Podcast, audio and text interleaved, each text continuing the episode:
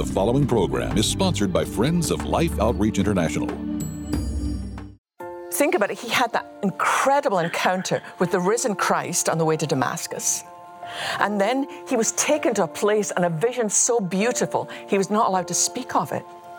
But here he is saying, God, please take this away. I'm not enough like this. I'm not okay. Sheila Walsh looks to the life of Paul to help us understand that it's okay not to be okay. Next.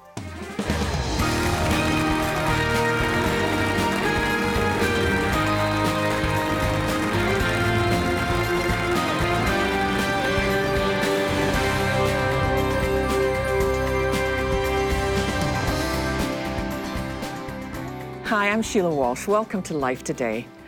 You know, I was at a church um, a few weeks ago, and at the end, the gentleman said to me, How do you define a Christian? And I said, Well, for me, it's pretty clear. It's somebody who's in relationship with Jesus Christ, you know, who understands that they, that they need him, that, they, that he's the only way that we can have access to God our Father. And he said, Well, I've just been thinking, um, wouldn't it be enough if I just faithfully come to church because I've been coming to church all my life. I was brought up to come to church. And it took me a little while to help him understand that Jesus, he doesn't have this kind of notebook where he does perfect attendance. That's not what he wants for you and me. He wants relationship.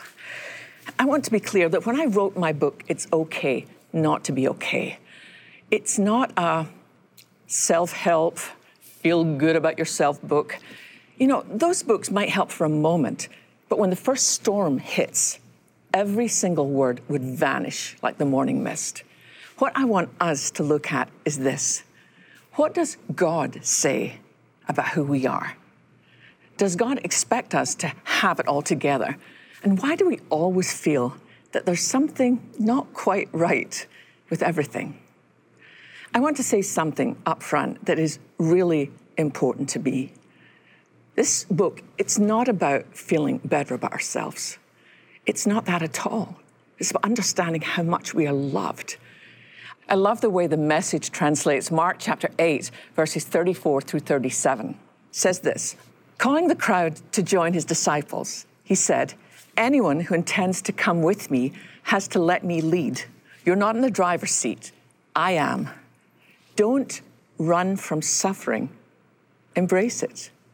Follow me, and I'll show you how. Self help is no help at all. Self sacrifice is the way, my way, to saving yourself, your true self. What good would it do to get everything you want and lose you, the real you? What could you ever trade your soul for? The bottom line is that we were never designed to be everything to everyone. Life is hard, and, and we all face problems. Those who say they don't have any problems are doing one of two things. Number one, hiding their problems. Number two, pretending they don't have any. But I believe we actually have three choices. First, we can stay in hiding. That's a very hopeless place to rest.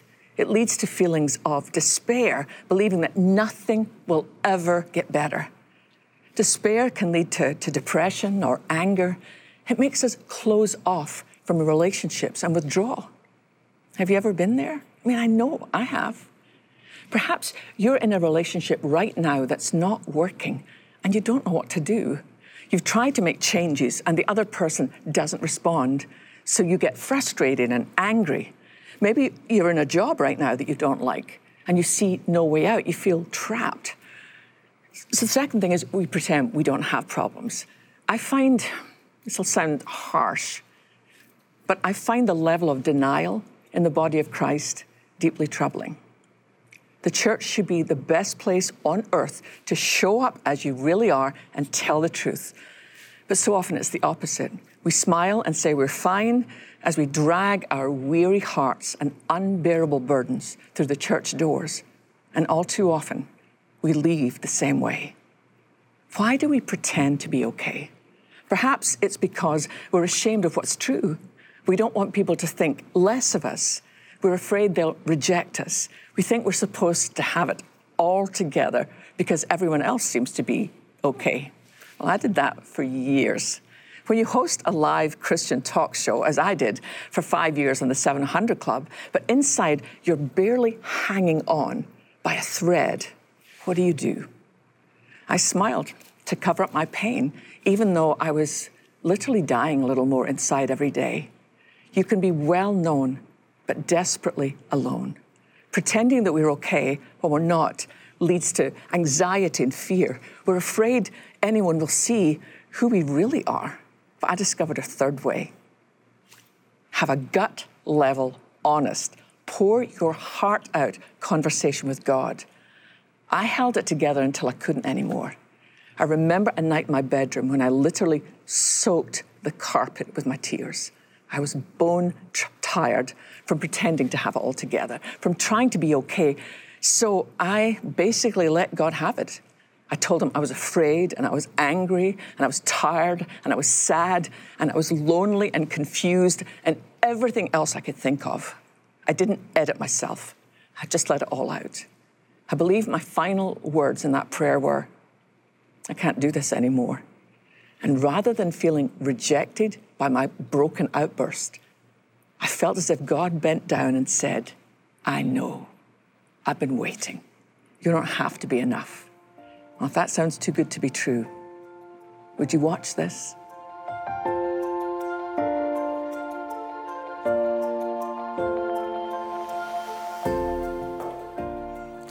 It's okay not to be enough because God doesn't ask us to be enough. He wants to move in, move into our hearts, move into our homes, invade our lives. I saw a hashtag on I think it was on Twitter recently, and it was hashtag Jesus. And I, am sure the person meant it as a good thing, but it made me think Jesus is not a hashtag. He's not something we add on to the end of our lives, to the end of our statements. I mean, we try sometimes in our own strength. If you if you're struggling with any kind of issue in your home, you think, "Oh, I'll, I'll do everything I can to fix it," and then it's like, "Lord, help me." Jesus is not a hashtag. You know, even Paul confessed that he struggled with this. There's an amazing passage in 2 Corinthians 12. I don't know if you read it recently, but this is what it says. Paul actually talks about a miraculous experience he had with God where he was caught up into another world, which he calls paradise. That word paradise comes from a Greek, a Persian word, sorry, and it means a walled garden. When a Persian king wanted to convey a great honor or a, on a man or a woman, he would invite him to walk in the garden with him. I think it's a beautiful picture of a very intimate time that Paul had with God. And he was not allowed to write about what he saw. But then Paul had to come right back down to earth. A few verses later, right after that, he, he writes about a thorn in the flesh. Remember that? 2 Corinthians 12, 8 through 9, Paul says this Three different times I begged the Lord to take it away. And each time he said, My grace is all you need. My power works best in weakness. The word used for thorn in this passage, Greek word skolops, S K O L O P S, and it can be translated thorn, but equally it can be translated stake. The image is like a stake driven into your heart. I mean, when you think about it, it's amazing that Paul would say this because think about it, he had that incredible encounter with the risen Christ on the way to Damascus. And then he was taken to a place and a vision so beautiful, he was not allowed to speak of it. But here he is saying, God, please take this away. I'm not enough like this. I'm not okay. Despite everything that Paul had experienced, he was just like you and me. But God said, My grace is enough. My strength works best in weakness. You know, it's interesting. Grace is a, a gift unique to those of us in relationship with Christ. No other religion offers grace. I was in Cambodia on a recent trip, and I just want to take a moment here to thank you for the way that you have invested into the life of the ministries here at Life Today. I've had a very glorious privilege of going to Angola, Africa, and I've visited the malnutrition clinics where mothers bring in their little ones, usually when it's almost too late. Because they live in very remote villages. When we go there, we have to camp in tents because there's no roads near. And so, a mother, if she sees her child getting sick, she'll do everything she can. And then the last thing she can do is if she has a chicken, she can sell the chicken so she can get on the back of a bike and take her child to the clinic. And usually by the time she gets there, it's too late. But I've also gone the next day to the villages where we have our feeding program in place. And what a difference. You see children the way they should be, smiling and laughing. Literally, that first bowl of food, because it's not just, I, I tasted it before I fed it to the children because I thought I should at least be willing to taste it. And it looks kind of like oatmeal, but it's not. It's a very unique blend of food and vitamins that children in that area of Africa need. And literally from the first bowl of food, it's as if they turn the corner from death to life. And I've been in the villages where we put water wells in, but I've also walked with moms and their children, sometimes for two, three miles to a place where they're getting their water. And I remember the first time I was horrified because there were animals in the water and the water was filthy. And I watched this mom gathering it up in a bucket and and pouring it into a glass for her child. And through an interpreter, I asked her, you know, don't you worry about this water? And this amazing mom said, listen, I've buried two children because of this water, but this is all we've got. If I don't give her this, I've got nothing. And so to be able to come back and to share that with you guys and then to see this awesome response and to go back to those villages and see a water well there for the first time. It's amazing. But I think one of the things that's probably the closest to my heart is our rescue life, where we go in and rescue young girls caught up in sex trafficking. And that's why we were in Cambodia just a few months ago. And we'd been filming that morning in the worst slum that I had ever seen in my life. You had to be so careful where you walked because it was just planks of wood over um, a garbage dump. And when the sun shines, the stench is unbelievable. So we did some filming, we talked to some moms and to their children. And then I stepped out for a little bit because it was just, sometimes it's overwhelming when you see little ones like that. But when I stepped out the back, where I hadn't been before, there's this huge temple I mean, just with golden domes. I mean, it was magnificent and it looked new. So I called for our interpreter and I said, Can you explain that to me? That's right beside the slum. Why don't the priests use some of the money to help the poor people here? And this is what he said. Um, he said, The poor should not be helped because it's their fault they're poor. If poor people will take the little they have and give it to the temple priests, then they might be reincarnated in a better situation next time.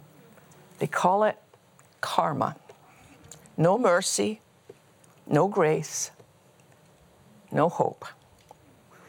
When I was a seminary student in London, England, I used to visit a church called All Souls and listen to the marvelous John Stott preach.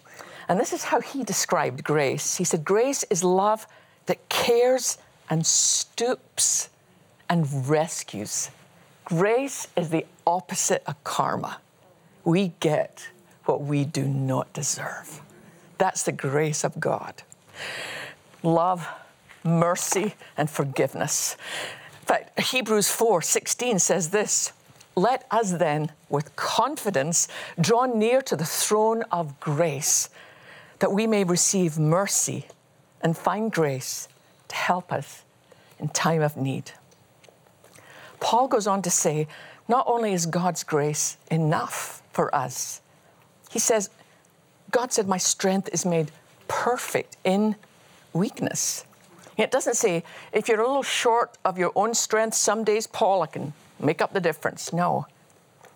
It makes it clear that we're never supposed to be strong on our own. It's when we acknowledge our absolute weakness that God's strength shines through. And that's hard. You know, we don't want to be weak. And I think, particularly, and I don't mean this unkindly, but I think particularly men struggle with that. There's something in men where they want to take care of things and they want to fix things. Like sometimes I'm talking to my husband about something and I'm telling him something I'm concerned about, and he's already walking out the door to fix it. And I'm like, no, I just want to talk about it. I don't want you to fix it. I just want to talk about it. And I think that's a beautiful thing in men that they want to care for their wives and their families. But sometimes, for each one of us, we have to come to the uh, understanding that we're weak without Christ. And actually, when we understand that, His strength is made perfect.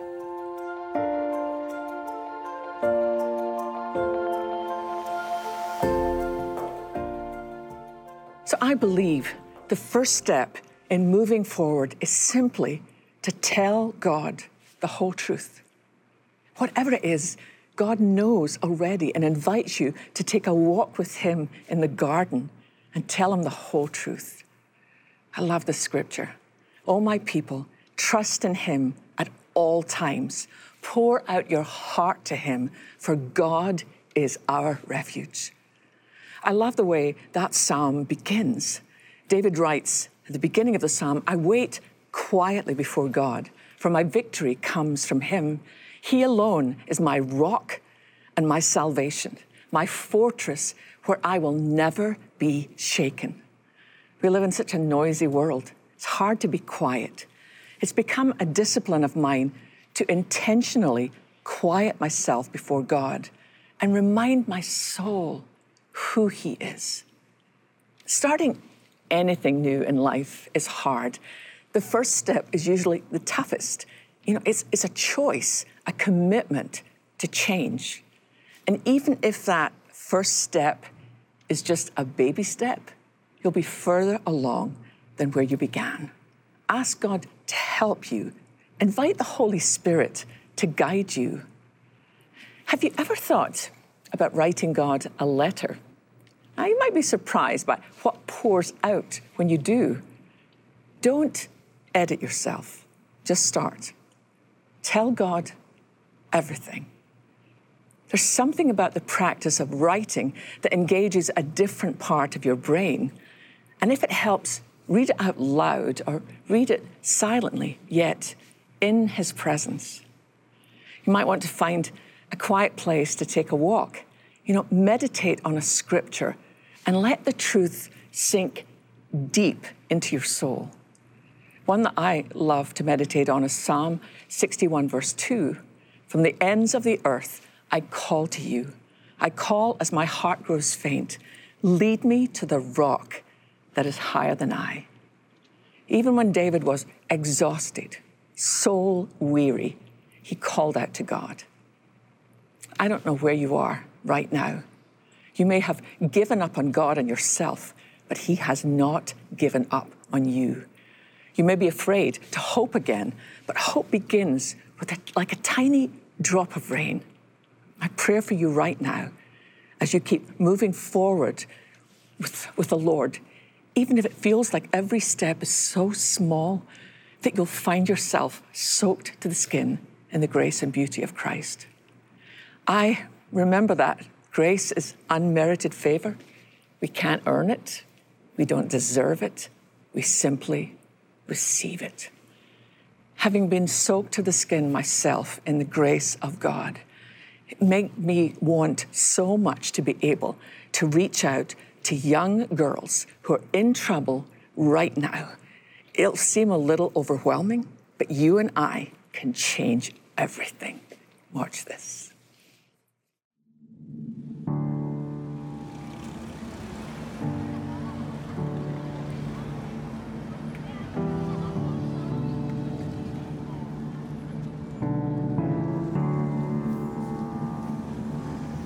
Really easy to get overwhelmed here. You know, you just see the, the tremendous need, the, the numbers of girls who need help.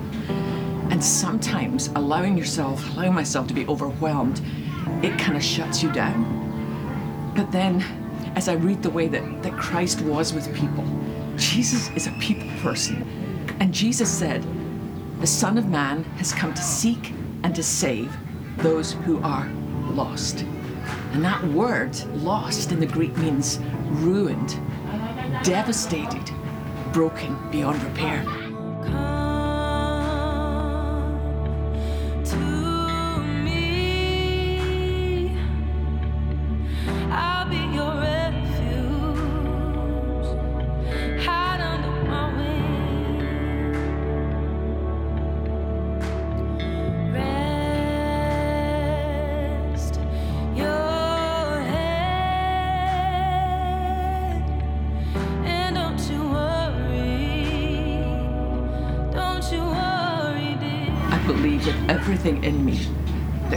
Is able to reach the most lost, the most devastating. Do you remember what it says in Romans 8? Where Paul says, I'm convinced that nothing, not death, nor life, not heaven, not hell, can separate us from the love of God that is in Christ Jesus our Lord.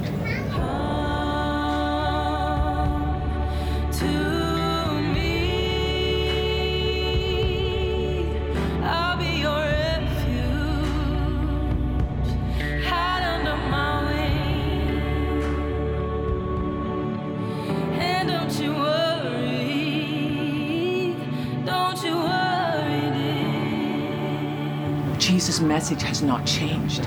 He hears every voice in the middle of a noisy crowd, and he says, Bring them to me. And that's what we're doing. We want to bring them one by one to Jesus. And together, you and I can do that. These trips have changed me. Um, so many parts of Southeast Asia, I had no idea what's really going on. I think somewhere in the back of my mind, I thought that some of the girls involved in the sex industry over there, it was just almost like a, like a choice they had made. Absolutely not. What we discovered in our last trip were girls that were 10, 11, 12, 13, who have been kidnapped from their families and literally they're prisoners. And if they don't do what they're supposed to do, if they don't smile while they're with these older men, they are beaten. And they're just little girls.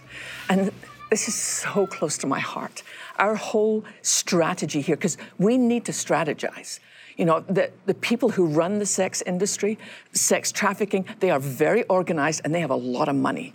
So, in Jesus' name, we better be just as organized and as well funded. So, what we want to do is this it's a three pronged thing it's reach, I mean, to go into the villages and teach children. When some guy shows up in your village and tells you, oh, come and see this and come and see that, don't do it. Scream as loudly as you can. So we want to reach them before they're ever trafficked, then rescue. For those who've already fallen into that trap, we want to go in and literally get them out from the pit of hell and then restore. You saw some children walking upstairs there to school. That is our house of destiny, where we take these children and allow them to discover you are not a number tattooed to your thigh. You are a daughter, you're a son of the King of Kings. So, we shared that with some of our partners, and at the moment we have a 320,000 matching gift. I mean, that is amazing. That means because really, to get one child out, rescued, and restored, it costs us about $128. But if you're able to even give 64, that will be matched by one of our partners. So you will have, together with them, reached, rescued, and restored one child. If you're able to do a whole 128, that will now be matched to rescue two children. 1,280 will be matched to rescue 20 children. It's, it's overwhelming, I know. But I have heard the cries of these children. I've held them as they've wept. I've listened to their questions. In fact, we've had the privilege while we're in there and talking with them and loving on them to say, Do you know there's a God in heaven who loves you? We've had the privilege of praying with some of these children as they give their lives to Christ. So this is not, it's not just combating an evil somewhere far off in the world. It's bringing ki- children from the kingdom of darkness, rescuing them and bringing them in to the kingdom of light, where they have a chance to find a relationship with Jesus and to be free. So please, will you join me? Will you go online? Will you call that number on your screen? Will you give the very best gift possible and it'll be matched? And together we will rescue those children who are dying to be rescued. Behind the bright lights, there is a darkness where a world of violence and sexual abuse runs rampant, scarring the souls of millions of young children. With their bodies broken and hopes crushed, these children are trapped in a never ending nightmare. With your help, Mission Rescue Life can shine the light of God's love in this dark world to reach, rescue, and restore children and young people to the beauty God designed for them to enjoy. With a generous opportunity of a $320,000 matching gift, your gift of $128 to help rescue a child will be matched to help two children. Your $64 gift will be matched to help rescue one child from the horrors of human trafficking. And a $32 rescue gift will be doubled to $64. With your gift of any amount today, we'll send you the Names of God prayer journal. From Adonai to Yahweh, this journal is filled with beautiful photographs to help you reflect on 31 different names of God found throughout Scripture. With your gift of $128 or more, you'll receive the Names of God Bible. This special edition NIV large print Bible is engraved with the many names of God, a beautiful reminder that the God we serve is infinitely good. Finally, please consider a gift of $1,280, which will now help rescue 20 children, and you may request a beautiful Bridge of Faith framed canvas print by Thomas Kinkade. Please call, write, or make your gift online.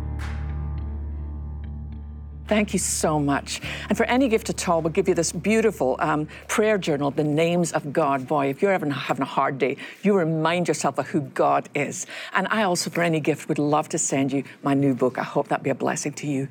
But this is something we cannot allow this to happen on our watch. As long as we are the body of Christ on this planet, we cannot allow innocent children to be held captive. Let's be better than the bad guys, and let's do something in Jesus' name. See you next time.